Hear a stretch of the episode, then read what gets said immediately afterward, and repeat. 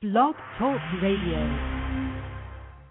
This fall, the Fantasy Sports Channel will make history. All over again. With even more live fantasy sports radio than anywhere on the planet. At least 12 hours of fantasy football, baseball, basketball, and hockey action each Monday through Friday. Plus more fantasy sports talk every Saturday and Sunday. More than 50 shows in all from the best fantasy sportscasters in the business. Try getting that on your radio dial. The Fantasy Sports Channel, only on Blog Talk Radio. It's a schedule you can bet on.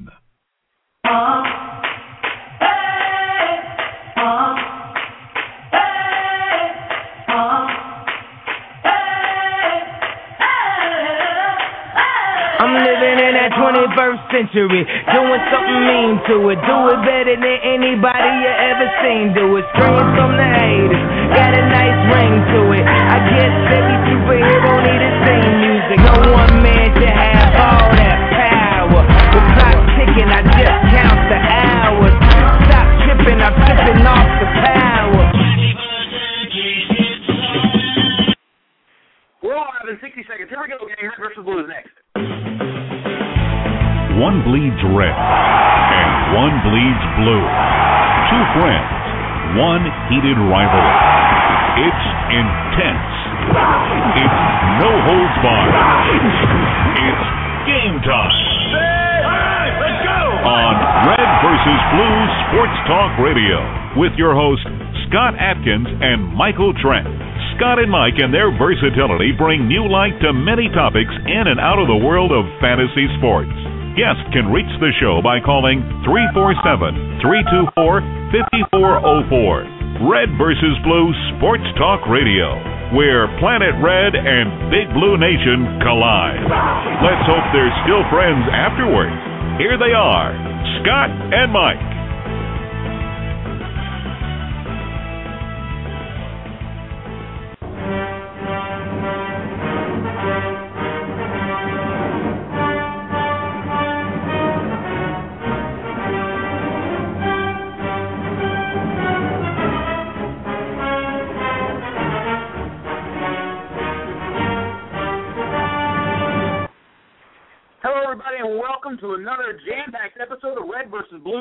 Stakes Radio, wherever you may be. Thanks for making us part of your night. I'm Scott Atkins, Team Legacy in the world of high stakes fantasy football. Tonight is Friday, the 15th day of April, 2011. This transmission being brought to you from Indianapolis, Indiana, home of the Super Bowl, if we have one. And uh, as always, I'm joined by my big blue co-host from Brandenburg, Kentucky, Michael Trent. Mike, what's on the tap for tonight, buddy? Well, I'll tell you what, uh, I want to make a real, uh, just real quick shout out, real fast to uh, to the Big Blue Nation of the University of Kentucky for beating Louisville in another event, baseball, uh, three two game uh, this past week. So, uh, Gene, I know you're listening, and uh, Gene, you owe me a beer, buddy. Uh, we always go heads up. So, uh, yeah, Kentucky wins another game over Louisville, but uh, that's that you know we're we're over that. I mean that that's old news. Um, I don't know. I, we got a lot of things on tap. Uh, there's going to be a lot of uh, a lot of players we want to talk about. A lot of trades that are going on in in the NFL uh, dynasty leagues uh, that we want to touch on. Uh, there's a couple of players that I've got uh, written down real quick, Scott. That uh, you know I would like to see their value. Uh, what you think of their value, and uh, some of the listeners in the chat room. Uh, hopefully that's filling up uh, see what they think about their uh, values. Well, we're going to talk about something tonight. I don't know. I mean, it's, it's kind of a fat tire Friday for me here at the uh, Red versus Blue headquarters. I've been kind of lounging around the last couple hours after the boys got put to bed. You know, sometimes you just don't feel it. I'm gonna, I'm gonna try to pull it together tonight. Uh, three four seven three two four five four zero four is the number. Uh, feel free to give us a call. There's lots going on in the world of high stakes fantasy football. If you read the report uh, that we sent out this afternoon from the Fantasy Players Association, you're definitely aware uh, that the World Championship of Fantasy Football is still having the payment issues uh, lingering and ongoing. It's now been 41 days since Dustin came on to state that the payments, uh, that everything was rectified and that everything should be resolved very soon. Payments have been trickling in. We will, uh, you know.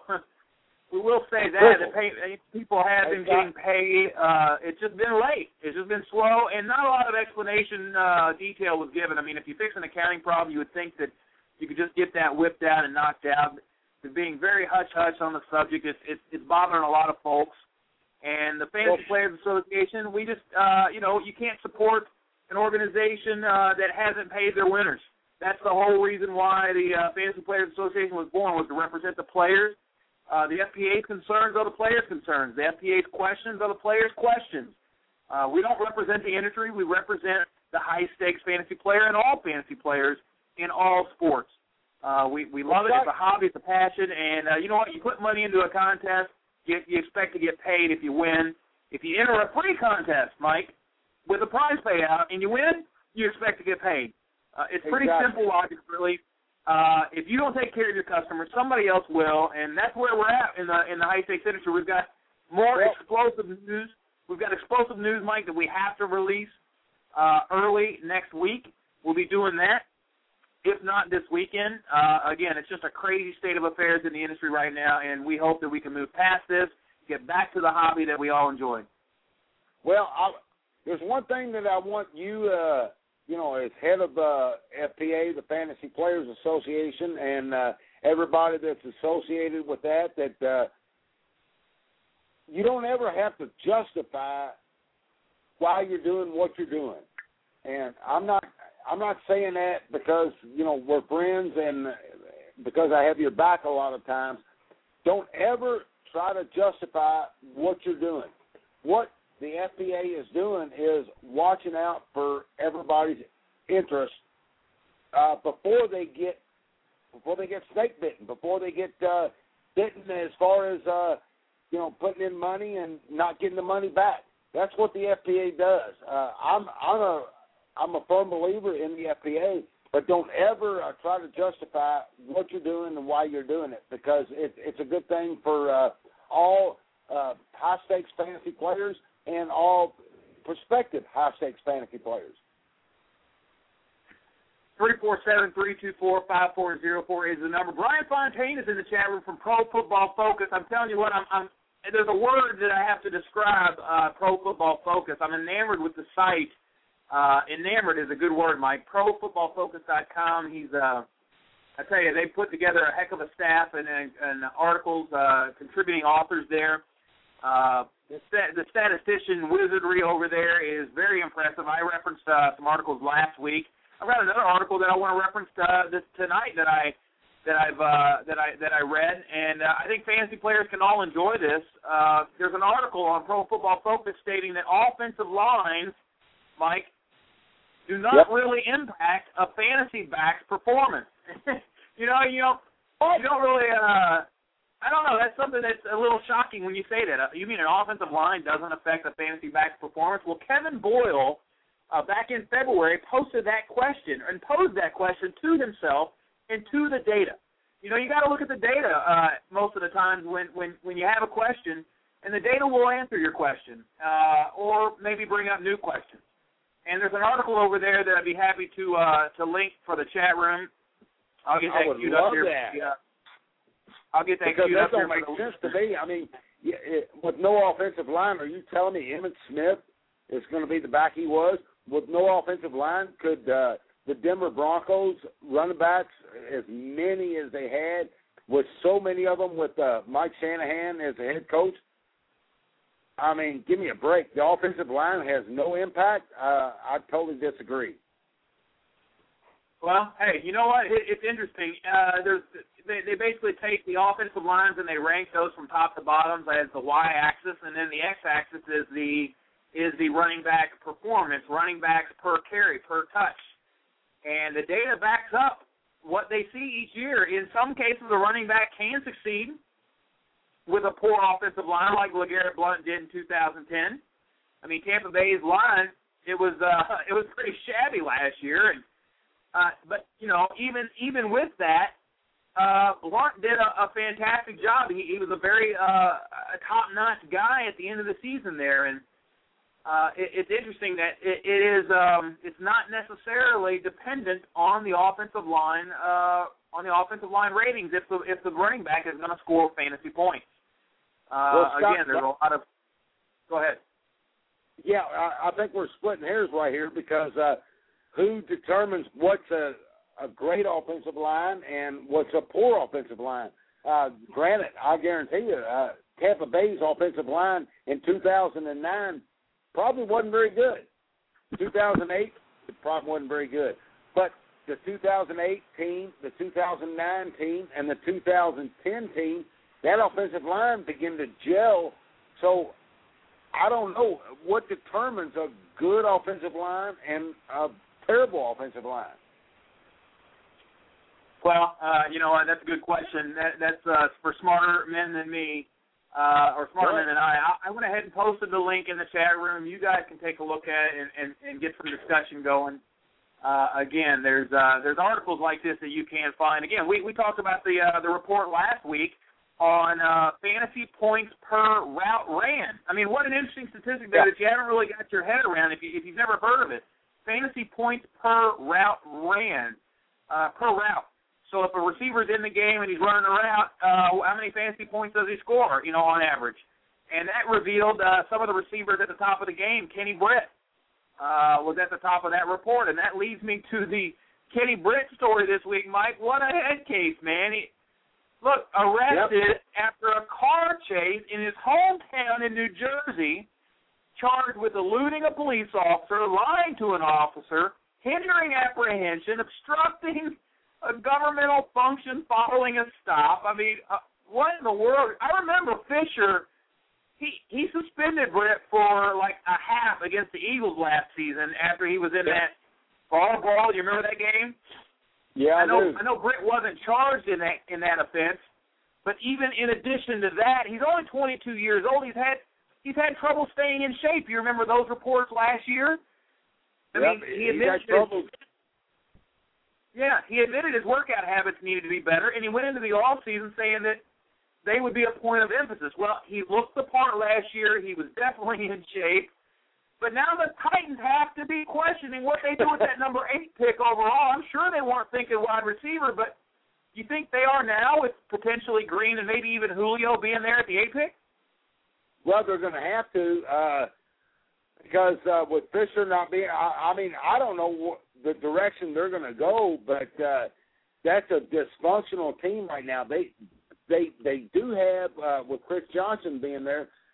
I mean, they've got a great back and uh, a lot of things that can be done there.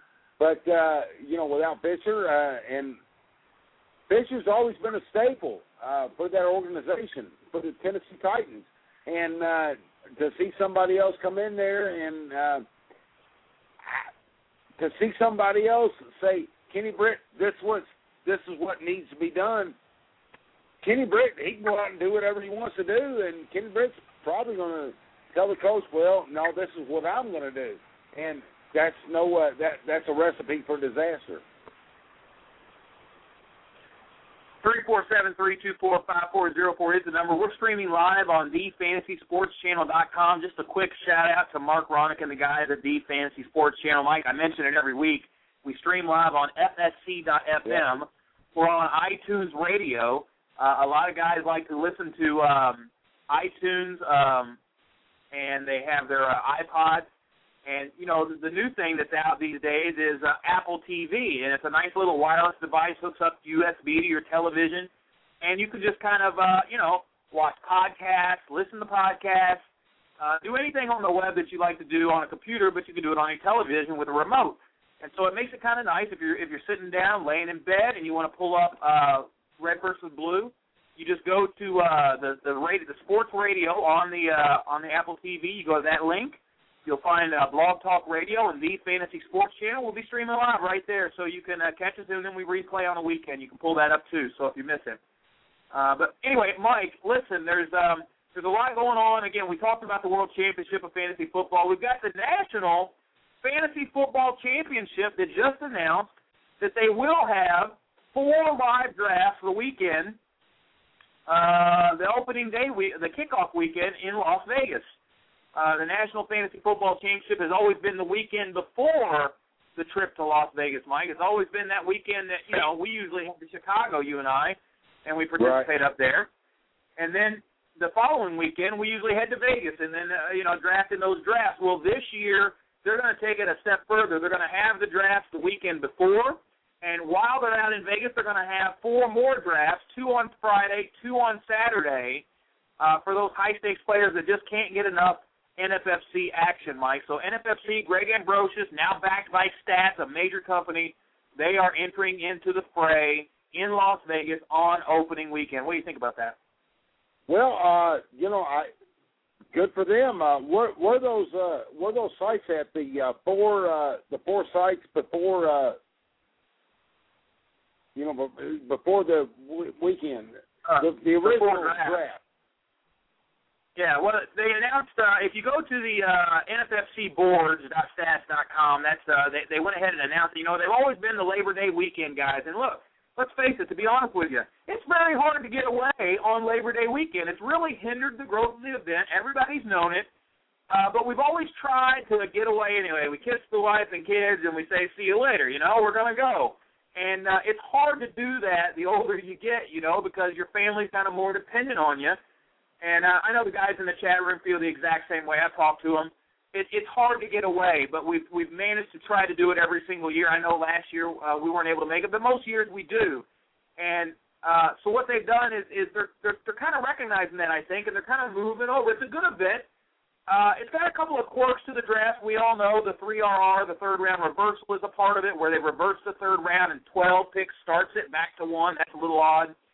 And then they do the uh, Kentucky Derby uh, drafting uh, uh, draft pick, where they uh, you get to sl- you get to uh, before the draft slots Pick are announced, slot. you actually get to rank which draft slot is your preference, and then they kind of pull out your name pong style and and try to give you your your highest preference for your your your draft slot. That's kind of cool. I like that.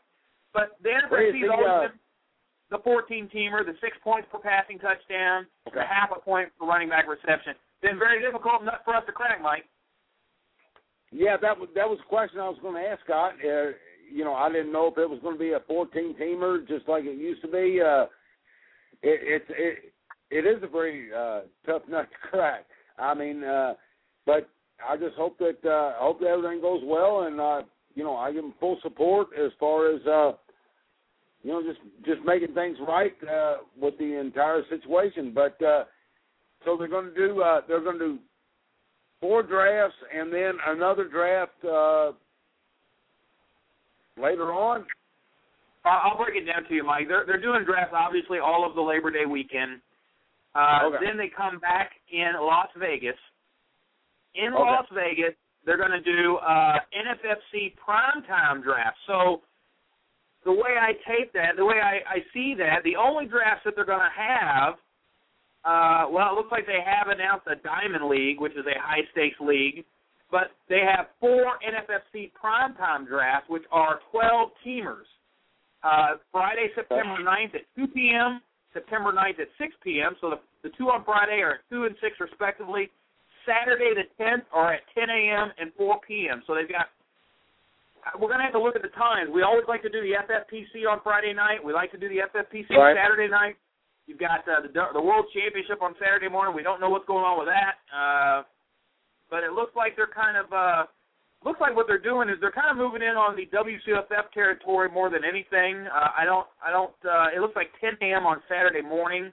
I'll have to pull up the time slot for NF or for the FFPC on Friday. Are those uh, you know, I don't have that pulled up right now, Scott, because we're getting ready to get hammered with some storms. Uh, I'm kind of looking at that. Uh, are any of those uh, available online, or do you have to be on site uh, at the event? It looks like they are available online, Mike. Las, it says Las Vegas and online only. So it sounds like what you could be, you could be in Vegas sitting there with maybe three or four other guys at your table while the rest of them are online. So if you can't make it to Vegas this year, Mike, you could draft uh, the NFFC uh, main Good. event. Uh, um, yeah, from your uh, from your rocking chair, man. Okay. All right. So That's good. Yeah, That's good. it- I'm gonna make a note of that. Well, congrats to um, congrats to Greg for getting out there uh, in Vegas and having a draft on the opening weekend. That's a big step forward for his contest. And uh, the FFPC definitely kicked their uh, contest off in style the last couple of years and have done it just a top-notch job. You couldn't ask for more. uh, of an entertaining time with those guys. And uh, you know, it's always been the WCFF. Uh, they, you know, they're the ones that uh, started it. Lenny and Emil back in the day uh, brought it to Las Vegas and to MGM, and we had the ESPN uh, ESPN Sports Zone party. You know, the live kickoff party. Now we have the Thursday night party where we hosted uh, the uh, inaugural uh, roundtable discussion with all the experts in the industry. That was a lot of fun last year. I had a blast hosting that party. Maybe we could do that again.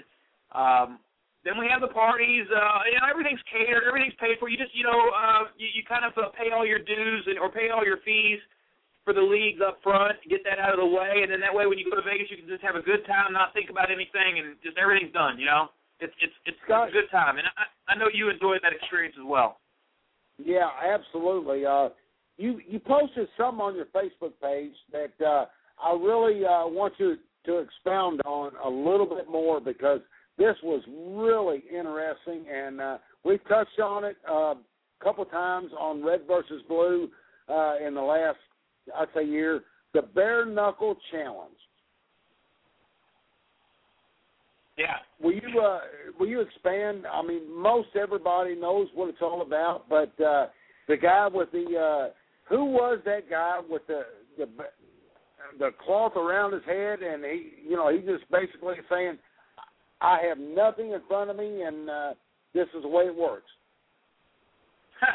Mike, that was uh, that was our good friend Emil Kadlec. He was at the um, that that draft where he had blindfolded for an extra bounty. They basically offered up an extra prize, saying, "Hey, if you can draft blindfolded the entire draft, we'll kick in an extra thousand dollars for the winner, something along that lines." Well, anyway, he raised his hands. He did it immediately.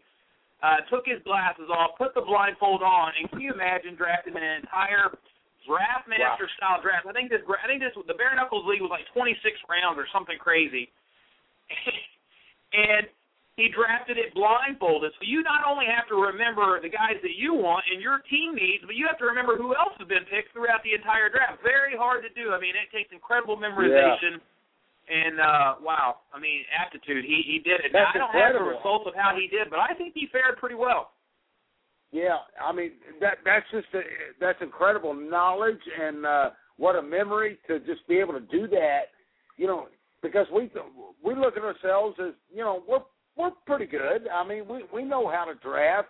You know we're marking off players left and right. We're maybe checking out a partner and saying, hey, what do you think about this guy? We're marking off players imagine with no pen, no paper, no nothing, and just doing that straight up, and uh, you know, knowing who you've got and who everybody else has. That's that's just incredible. Yeah, it absolutely is. Uh, so you know that you, you got to check out the Facebook page over at the FPA Fantasy Players Association. You'll be able to see that picture of Emil uh, on there that um, our good friend um, Rob Benetti took at the draft pretty pretty cool event for the Fantasy Football Players Championship to debut that. Uh, a, a bare knuckles league, no cheat sheets, no no writing utensils. Just uh, show up at the draft and uh, draft what you can do. Uh, Mike, let, let's move on. So again, good things for the NFFC. That's good things for everyone that goes to Vegas. Uh, the more fun we can have, the more leagues we can draft at. It makes it uh, makes it just a better time. We talked about Kenny Britt. That's one head case. Let's move to another head case, Mike. Dez Bryant. Now, listen, this is an intriguing guy here because, I mean, let's face it. Yeah, there's a lot of upside with this kid, and I don't think we've seen such upside um, in, from from a from a wide receiver in a long, long time. Well, I mean, hey, you know, let's okay, Mike Williams, right? I mean, he's he's great, but Dez Bryant settled on two hundred fifty thousand dollars of unpaid jewelry it was like he had about or two hundred seventy thousand. He he had only paid like eight percent of the total and and just stiffed these guys. Basically, just ran away with them. Loads of talent, but I don't know if this is the guy you could trust. Mike Deion Sanders, who had you know originally got then got in trouble for visiting Deion back in college, and he got uh-huh. suspended. But Deion called his actions just the other day ignorant. He said the wide receiver needs help, and he said, I quote, I told the Cowboys from day one that he needs help. Matter of fact, they have a team in place to help him, but you cannot tell a grown man what to do. All right, end quote. Now, you add those comments to all of his background, and then you add to it that Dez Bryant was involved in an incident with security at a mall, dude. Uh, security, Yep. a, a mall cop asked him and his buddies to pull up their pants. They were hanging out of their butts, right? And they asked them to pull up their pants, and Dez reportedly cussed out the mall cop in a rage and was finally told to leave the mall. And I'm like, does this sound like a guy that you want to draft in a dynasty league? I mean, all the talent aside, he's got like Randy Moss talent from from from all accounts, at least Brandon Marshall talent. Uh, this kid is just a walking time bomb. Okay. All right. Uh, uh, Scott, first off, uh, luckily, uh, in this day and age of 2011, we have uh, we have the wherewithal to be able to go back to the time machine and check out shows, recent shows. If you go back to Red versus Blue, fantasy, high stakes fantasy football, the show in May, June, and July, you will hear myself, which is a big Cowboy fan I am, you will hear myself say, stay away from this guy. Do not draft him. Do not touch him. He's bad news. It's going to be tough. Go back and listen. I've got it pulled up, and I, I pulled up two different shows that I did. One was on June, one was in July, where the Cow- Dallas Cowboys were very excited about him, and they were like, "Oh, get all you know, get all over him, man. He's the biggest thing that's ever happened." Stay away is what I said. Again, I say, stay away from Dez Bryant. There's a problem there, and uh, a cancer just breeds cancer. So, enough said. Well, listen, I I I want to look. You know, you've got to look at the talent, okay? And, I want to look at not just the talent of Dez Bryant, but I want to look at the talent of the other receivers around him. I mean, let's face it. You have to. Um, the question I pose tonight is, how important is that rookie fantasy year for wide receivers? I mean, can you be uh, an elite wide receiver? Can you be a Randy Moss or a um, a um, Calvin Johnson or an Andre Johnson? Uh, if you just have a really awful first year, and what do the stats say about that? What do the stats say if a receiver comes out and does absolutely nothing, you know, in the first year, you know, that that they're just is there some is there some uh is there some hope for guys like um let me say Golden Tate, you know, a guy that came out and was drafted. Is there hope for an Arrelious Benn that really didn't do anything and is is there hope for a guy like Dexter McCluster or Demaryius Thomas? These No. guys that were that were stud, uh, you know, uh, highly picked, highly touted rookie wide receivers. Is there still hope for these guys? Because I'll tell you what, I went back and did a little research of my own, Mike, and I and I like to put something together. When I'm looking at a receiver, I kind of like to take certain things and just clump them all together. So I'll look at like um, seven catch games or 100 yard games and touchdowns, and I'll add all that up. Okay, it's my own little formula, and I look at it, and it, it produces a number. So, for example, uh, Marques Colston in his rookie year had four seven catch games, 400 yard games, and eight touchdowns. That's a that's a four, four, and an eight. That's a 16 value, right? You understand what I'm saying? Right. So I, I look at players in their first year to see were there any good wide receivers, elite wide receivers that had terrible first years. Well, Hakeem Nicks had an eight. Greg Jennings scored a seven in my system. Jeremy Maclin scored a seven. Harvin scored an eight. Britt scored a seven. I mean, those are decent scorers in this system. AJ uh, Andre Johnson scored a nine in his first year. Calvin Johnson at least scored a six. But you look at guys like Michael Crabtree, he scored a two in his rookie year. Um, I, I, I mean, I don't know. Is he going to finally get it together? In his second year, he scored a nine. That's a little bit better. Uh, even Austin Collie in his rookie year scored a ten. But I, I, I just don't know if, if guys like Golden Tate and Arrelious Benn and Dexter McCluster and Demaryius Thomas, if these rookies can make up for such a terrible first year, was it is it just a product of maybe the pros being too difficult for them to really figure out and get involved, or is it, you know, I'm just wanting I want to see one I- good wide receiver that started off really that slow and overcame it. I, I I think see it. Scott, I, I think it's a combination of uh, you know the, the game is too fast for them. Maybe they're not ready for it. Uh, you know, one study uh, maybe that I you know I I would love to take on to challenge is uh, you know second third year uh, receivers and how well they do. uh, because I think that's what it's becoming. Is you know you jump into the NFL and uh, whether you, you come out of the NFL as a senior out of college or a junior, what have you, uh, it's it's a totally different game. I mean, you've got uh, DBs, uh, secondary uh, guys. I mean, they're headhunting. They're coming after you, and a lot of these guys. I mean, they they get alligator arms real quick. So it, it would be very interesting to see what they do their first year versus second, third, fourth. Uh, I know Crabtree. Crabtree is a perfect example. He has not developed like a lot of uh, fantasy owners would hope he would. Uh, I'm I'm a I'm a Crabtree owner in uh, one league, and you know I, I've been very disappointed out, out of how he's developed. So, uh, but then again, you have to look at the system as well. What kind of system has Crabtree had to develop himself under?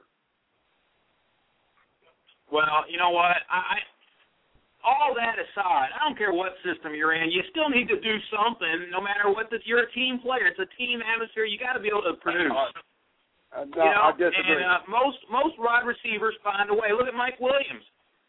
He had uh, uh, at least a seven catch game. He had at least a hundred yard game. He scored eleven touchdowns on a on a team with a you know basically an inexperienced quarterback and an inexperienced offense. I mean, he still got it done. Even Calvin Johnson uh, with a terrible Detroit team a couple years ago. Fitzgerald, you know, everybody said, well, he didn't do much his rookie year. Well, he still had eight touchdowns, my friend.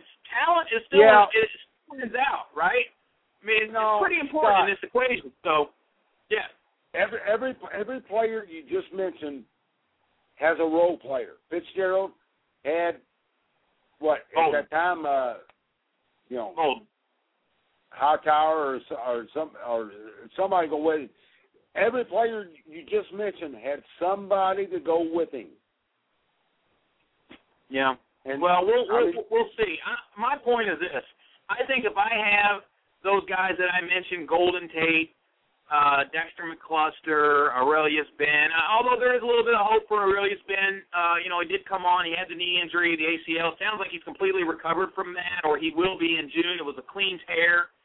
Uh, I think most of those guys are sells. I, I don't think I I don't think I hold on to them. I think I just go ahead and sell, cut my losses. Like for example, this dynasty trade that I just pulled off. I want your thoughts on it, Mike. Uh, Yeah. Who wins in this situation? Uh, uh, one side, Austin Collie in a 2012 third for Arrelious Benn, Golden Tate in a 2011 second. uh, I will go ahead and uh, I'll go ahead and take uh, Austin Collie in the third. Yeah. See, that's my point. I think that's the way to go. I think if you can get Collie right now, uh, I know Wayne's a big Collie fan. And Sharon kind of talked me into him. Talked him up. Talked him up a little bit. I mean, he's a he's an Indianapolis homer. I have to look past that, but he does have some stats there. If he's willing to share him in the chat room, get people a little uh, wet over Austin Collie here. He was on pace for well over 100 catches. But is he being undervalued, Mike? Right now, his average draft position is wide receiver 30. Guys like Crabtree and Big Mike Williams of Seattle and Sidney Rice and Pierre Garcon and Santonio Holmes and Anquan Boldin, all these guys are being drafted ahead of him, Mike. I mean, seriously? Yeah, I I mean, are are we medically diagnosing that he just doesn't have the ability to stay healthy at this point? I mean, the, injuries That- are a concern for everybody. Okay, maybe injuries are more of a concern for Collie. Maybe that's the one thing we have to consider here, and that's what's pushing his value down. But are we really to that point where we can really say that Collie is going to be a uh, he's a hit away from missing three games? I mean, maybe maybe they're going to play it a lot safer with Collie, and that's the scary that's the scary part. I think that's what it boils down to is uh, the fear factor of uh, Austin Collie getting hurt again, getting another concussion, and let's face it, if he gets if he gets another concussion, uh, you know he could be out the entire year. So th- there there's a fear factor there, and it and it should be. I mean that's very uh, you know that's very validated. Uh, there should be a fear factor with uh, Collie getting hurt again. But then again, if he doesn't get hurt again, this guy is a he's a top five wide receiver in the NFL, Scott. A top five. Yeah. Well, that that's the interesting thing. I mean, Peyton absolutely loves him. Uh, in a recent dynasty draft, he went at five eight. This is the most recent dynasty draft I could find, guys. It's being drafted right now as we speak by some very very good names. I won't go into detail. I can't reveal it to you. They've asked to keep it uh, a secret. But Austin Collie was drafted at five eight, pick fifty six overall. I mean that's right there in the. That's before Jimmy Graham, uh, the one four rookie pick uh, LeGarrette Blount, Michael Vick, uh, Garcon, Hillis, Green. I mean, a lot of those guys. So I think you've got to think that that pick makes a lot of a lot of sense if you can Yeah. if you can get Collie and just kind of sit it out, man. Maybe maybe let's let's look at this thing. If you don't have to give up to his, he's being undervalued right now. The, everybody's scared to death of the uh, head injuries, and, and I guess rightfully so. But you when you see Absolutely. value like this, Mike, that's that's total value. Yeah, yeah. I mean, you you should be scared to death of it. Uh, you know, I, I would be. I mean, you, you just don't know what's going to happen. Is it going to go down again? But uh, you know, if if if things go right, I mean, if everything's right with him and he and if he does stay healthy, this guy's going to be a monster. Yeah. Mike, let's look at something else here. Uh, another trade that we pulled off this week. I've been kind of trade happy in these in these fantasy leagues. Uh, here's another one. I gave up Maurice Jones-Drew for the first time in my life. I'm sorry, the second time in my life that. I traded Maurice Jones-Drew. Rashad Jennings, his backup, who I really didn't want to give up, but I went ahead and did it, and Winslow. And in return, I get Sean Green, Maurice Morris, and the object of my affection here, Jermichael Finley. So, Mike, who wins in this one, basically? Uh, MJD, Jennings, and Winslow, or Sean Green, Maurice Morris? I'm a best owner, so I'll go ahead and take his backup, even if they don't, even if they draft a backup in the draft. Uh, and Jermichael Finley. All right. Well, uh, I saw that uh, I saw that trade, and uh, it was one of the hypers, and uh, I uh, I was very interested. The first when I first saw it, I, I was like, man, this guy wants Sean Green that bad. So I think you over traded, in my opinion. I I think you lost on that one, Scott. Um, MJD, he still got plenty left, and uh, you know you, you've got you got to understand that. Um, Sean Green, Sean Green's going to have a lot to go, but chances are, will you have Sean Green three years from now? Probably not, because you're probably going to trade him away. Um, so at the end of the day, I, I really think that uh, you lost out on that one, man. Well, I think that might be a, a sentiment among a lot of players. Uh, in this particular dynasty draft, he went at Maurice Jones-Drew uh, went at uh, pick three two. Mike, he's now a third round. That's the furthest I've seen him slide. But look, people are staying away from Maurice Jones-Drew and that knee, Mike. Uh, he's got a lot of carries, a lot of wear and tear. He's got to defy uh, the uh, prior stat, stats that are out there on that many carries. I mean, he's just really had a lot of carries at a very young age in his career, and that's Right. got to take toll. So, you know, uh, my goal here was to get Jermichael Finley. I wanted to improve the tight end spot and maximize those points. Uh, if this league only requires one running back to start, I already have Mendenhall. I already have Jahvid Best, um, several others. I've got the number one pick if I want to get another one. Um, I'm, I'm pretty set Was- there. I don't, I don't, and, and I can kind Well, of get and distance Scott. myself from the MJD situation. Right. Uh, let me ask this: Was there any way you could have improved your tight end position without giving up MJD with that particular trade with that particular owner? No, no, no. If you're going to get Finley, if you're going to get Finley in leagues these days, you're going to come off of a significant piece. And I think the the thing that I'm that I realize though is Maurice Jones-Drew isn't as significant as you or most people probably think he is. You might be thinking that he's still in the tier of dynasty players that he was last year when he was being drafted first round uh, with the Ray Rices of the world and the and the Adrian Petersons. Uh, but he's not in that league anymore, just simply because of another year on top of uh, the carries and the knee injury and a good backup. That if you look at the points uh, per reception, it's a very valuable asset of MJD, right? His receptions tailed off significantly again in a receptions per game category due to the presence of Rashad Jennings and your boy, uh, what's his name, Deji uh, Karim. Yep. So MJD is losing the one thing that made him ultra elite, and that is his receptions. He still has to get those touchdowns too. So that's that's another factor. Plus, you have a Jacksonville team that what's going on in Jacksonville, man? I mean, I don't see that see them. I see them. I don't. I don't see them doing. Well, we don't see anybody doing anything right now, but I don't. I don't have a vibe that they're going to be better than they were last year. I, I don't know. That's just me, but I don't. I don't. I don't see enough young talent that I think they're going to be better. I think they actually overachieved last year. If I had to, if I had to put my my stake in it, I would say they overachieved last year. You know. So I don't know. Anyway, that's just one trade. You know, everybody's got an opinion on these things. Uh, let's move yeah. on and take a look at you another never know. You never who, know. It, who, it, go ahead. Scott, Scott, it could turn out uh, real good for you. Uh, right now, uh, I don't, I don't see it turn out good, but but you never know. I mean, uh, you know, we could look back a year from right now. You know, I, I got my little composition book, and I write down all these trades and things that happen. Uh, you know, we could uh, scale back through that, uh, look back a year from now, and go, "Wow, man, nice job."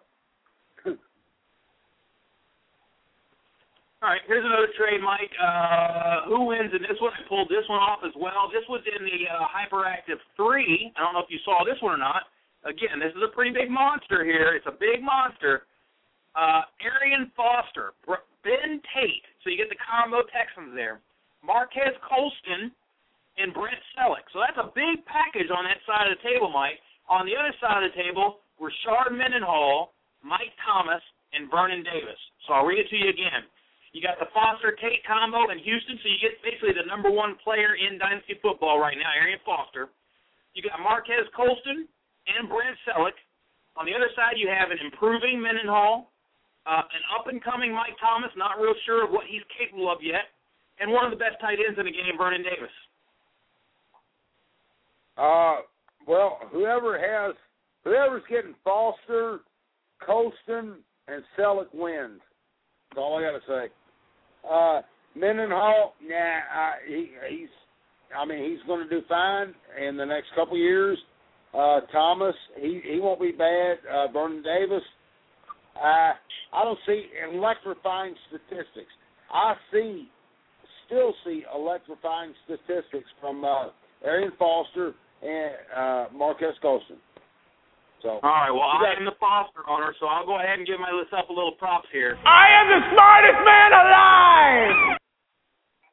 I'll go ahead and take it, man. Hey, anytime I see an Arian Foster pop up in my uh in my trade, I basically hit accept as soon as I can see it because you know what?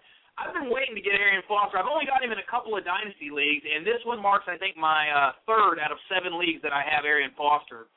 And you know what? It was an unsolicited trade, Mike. It came out of the blue uh, right before the show, maybe a couple of hours. I saw it hit my phone. I, I, I see the name Arian Foster. I don't care what I'm giving up really on the other side. I'm going to go ahead and accept. That's kind of how it went. He's the number one player in all of fantasy football, probably closely behind, in my opinion, Jamaal Charles uh, is right there, right up there with him. You know, I gave him to you last year. Enjoy him. Uh, yep. You're going to get uh, several years oh, out of uh, he, he's, going, he's going to be fine this year. And uh, the one thing about that trade, Scott, is uh, I think he tried to throw in uh, Tate, which Tate's going to be a non-factor for you. Uh, but you're going to get you you might get some fun out of uh, Colston and Celek for uh, maybe one or two more years. And you know that I mean that could be electrifying. Those three players right there on any given Sunday Foster, Colston, and Celek, uh, that could be something else. Yeah. Well, look, Mendenhall's improving. He's a lot better than he than he uh, than, than folks gave him credit for. I I I believe in Mendenhall. I have him in in many many fantasy leagues, uh, in dynasty leagues. Uh, I think I have him in four of my seven dynasty leagues, even after trading him. So you know, he's a very popular guy for me that I that I targeted a, a long time ago, and you know, I'm gonna hate to see him go, but I, I'm glad to see Foster come yep. in. I, I'll have to shore up that tight end spot now. You gotta, you gotta, you gotta figure out how to shore that up. You can't be uh, going to war with Brent Celek. You're gonna have to do something about that. Right, and well, uh, on the other side of it, Scott, uh, other than uh, a couple of breakout touchdowns that Mendenhall last had last year, uh, I mean, I know he had uh, one early in the year, maybe in the first week, uh, a couple others later in the year. Uh, but other than those breakout touchdowns, how many touchdowns did Mendenhall score? Yeah, I don't know. I don't have that in front of me. It was a, it was a you know what he's a good he's a good player though. He's coming up. Uh, I heard a report that Pittsburgh wants to pass more. I don't know if that's the right answer when you got a back like Mendenhall and you got that cold weather and you got those defenses uh, that you face in that division every year. So I think uh, Pittsburgh's got a good thing going. Now, Mike, I want to talk real quick. Uh, again, another word. I'm enamored uh, with the 1250 Dynasty League that I'm in. I, I think about it a lot the Fantasy Football Players Championship, FFPC, uh, brought on the high stakes dynasty leagues. It's a trade league, so you know being able to trade uh, is not something that's accepted in high stakes leagues. However, you can in the dynasty leagues, and it's what makes dynasty leagues fun. You know, without it, without trading in dynasty leagues, it wouldn't be any fun. So being able to draft and trade with the high stakes fantasy community is a lot of fun. Okay, Having said that, I have the number one and the number two pick in the 1250 Dynasty, the biggest dynasty league of them all here, and I'm seriously considering taking. I already you already knew I would take an AJ Green at one. I'm seriously right. considering not taking Mark Ingram with the two pick, Mike. I've got Julio Jones tugging on me if he's drafted by the Rams. I love that situation. We've been talking about that for weeks now. That if he goes to the Rams, it's a very favorable situation. But from all accounts, Mike, uh, the reports support is building for Mikel Leshoure over Mike Ingram. Now, I listen to a lot of the guys that are um, fantasy veterans and NFL veterans, not just fantasy, NFL veterans that watch a lot of tape. Uh, Greg Cosell, Merril Hoge, uh, these guys all believe, Charley Casserly, all three of those guys believe that Mikel Leshoure is a better back than Mark Ingram, uh, a better prospect. And uh, you know, uh, Greg Cosell, one of the guys that you, you have to admire and respect in the game, he has Ingram third behind both Leshoure and Ryan Williams, who we're going to talk about in a second, Mike. So, you know, Ingram was a first round pick. That's what you thought. You thought he was going to go to Miami, but I'm not so sure that with that knee, I think he's fallen on a lot of draft boards.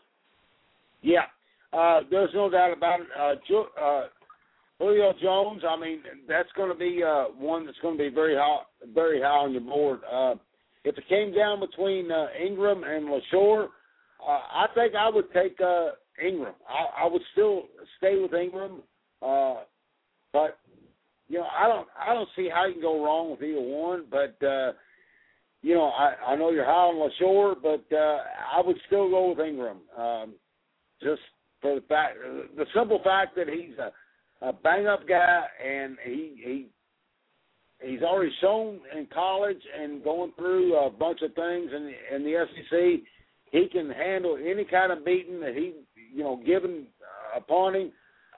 You know, I still go with Ingram right now. Well, uh, just put a link in the chat room for Lance. He's talking about the team, line, and the quarterback more important than player in the draft uh, went ahead and gave him that article on the offensive line that we we started off the show with, Mike. But listen, uh, you know, hey, we all know the story on Ingram.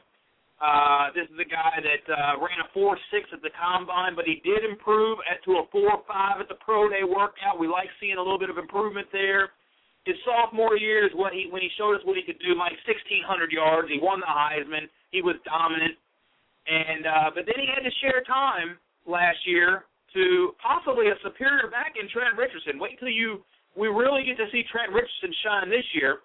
Yeah. But last year Ingram only carried 900 yards, but he did have 14 touchdowns. Still averaged over five and a half yards a carry. I mean, he's the real deal. But you know, uh, I like speed. I like speed, and, and uh, Ingram doesn't have it. He he doesn't have it at the 40. He does have it a little bit better through the 10. Uh, and that's important. That shows you that burst that he can have through the line. He definitely has that. But let's talk about who my alternative is, though. I'm not really too keen on taking Mikel Leshoure. I think I'd rather take Julio Jones, especially if he ends up, especially if he ends up in St. Louis. He's got, you know, he's got the perfect body for a receiver. He's six three, two twenty, fantastic out athlete. Uh, and, and you know, we're going to compare.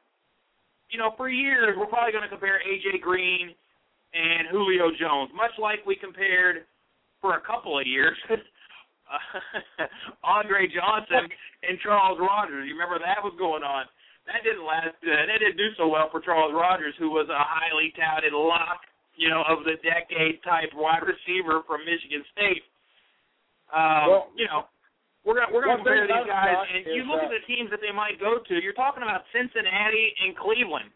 I mean, neither one of those really get me too awfully excited about drafting them. I just hope that one of those guys lands in a premium situation like St. Louis. Well, the one thing about St. Louis is uh, how many times, how many years are they going to continue to spend uh, draft picks on wide receivers? I mean, you know, they got the Gilliard and uh, Amendola and these guys. I mean, they're they're just uh, they're going to be number twos all their life, maybe number threes.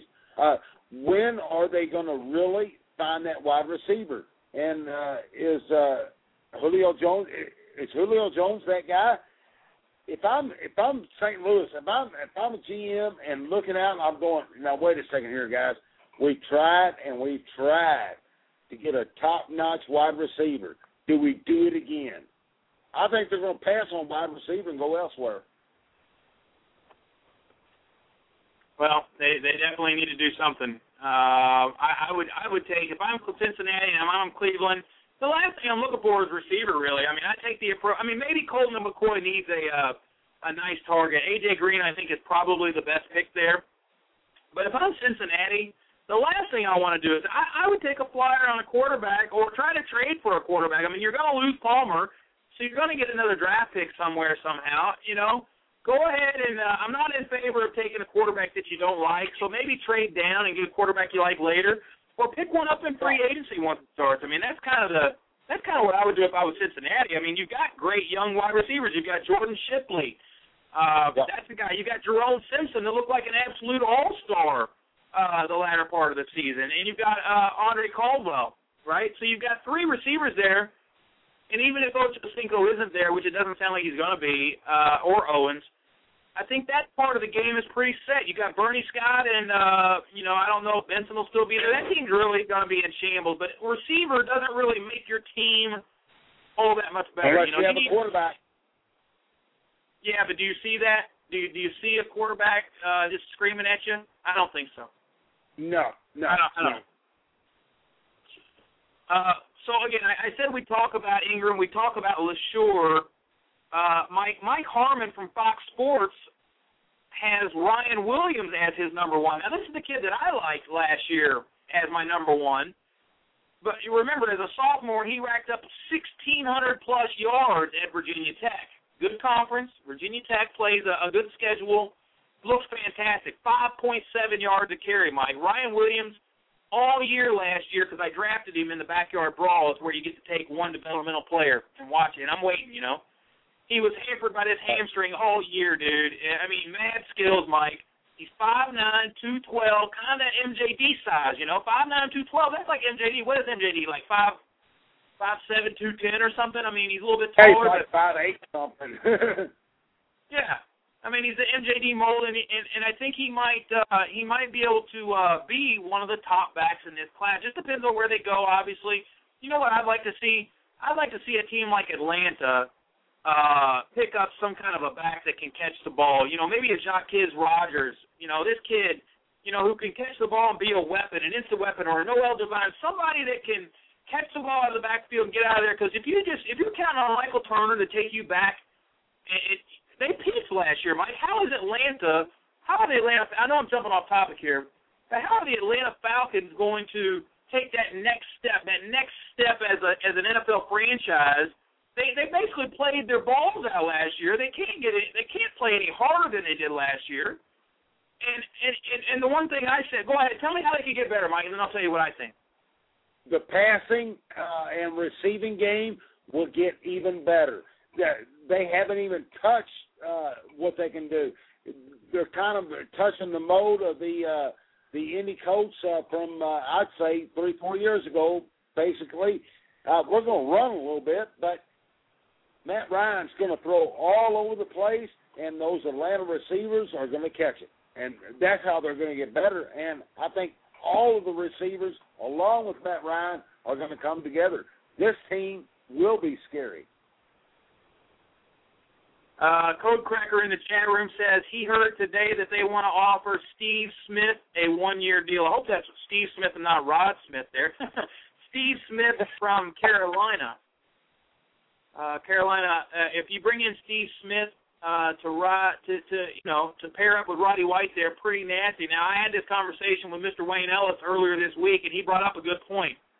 He brought up the coaching tree and uh, that's Lou Tranquilli from BFT Fantasy puts out the coaching tree every year. Fantastic article, uh, or a uh, I don't know if you call it an article. It's really just a uh, it's a guide uh, to right. to understanding the coaching in the uh, NFL, and the coaching is so important to what happens on a team's offensive philosophy.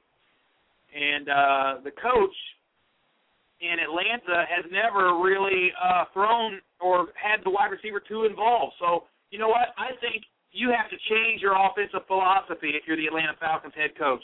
I think you need to look and say, we cannot go any further with this philosophy. We didn't get it done. We didn't play good on the be- on the biggest of games. We got our tails kicked by one of the by the by the eventual Super Bowl champ. We were real close, but I think we've got to do something a little bit different. I think we have to expand our game because they basically took Roddy White out of that game. They really did. The Packers took Roddy White out, and then the defense couldn't stop Aaron Rodgers. So I think you have to address defense. You have to address skill positions in the defense in the defensive uh, backs there.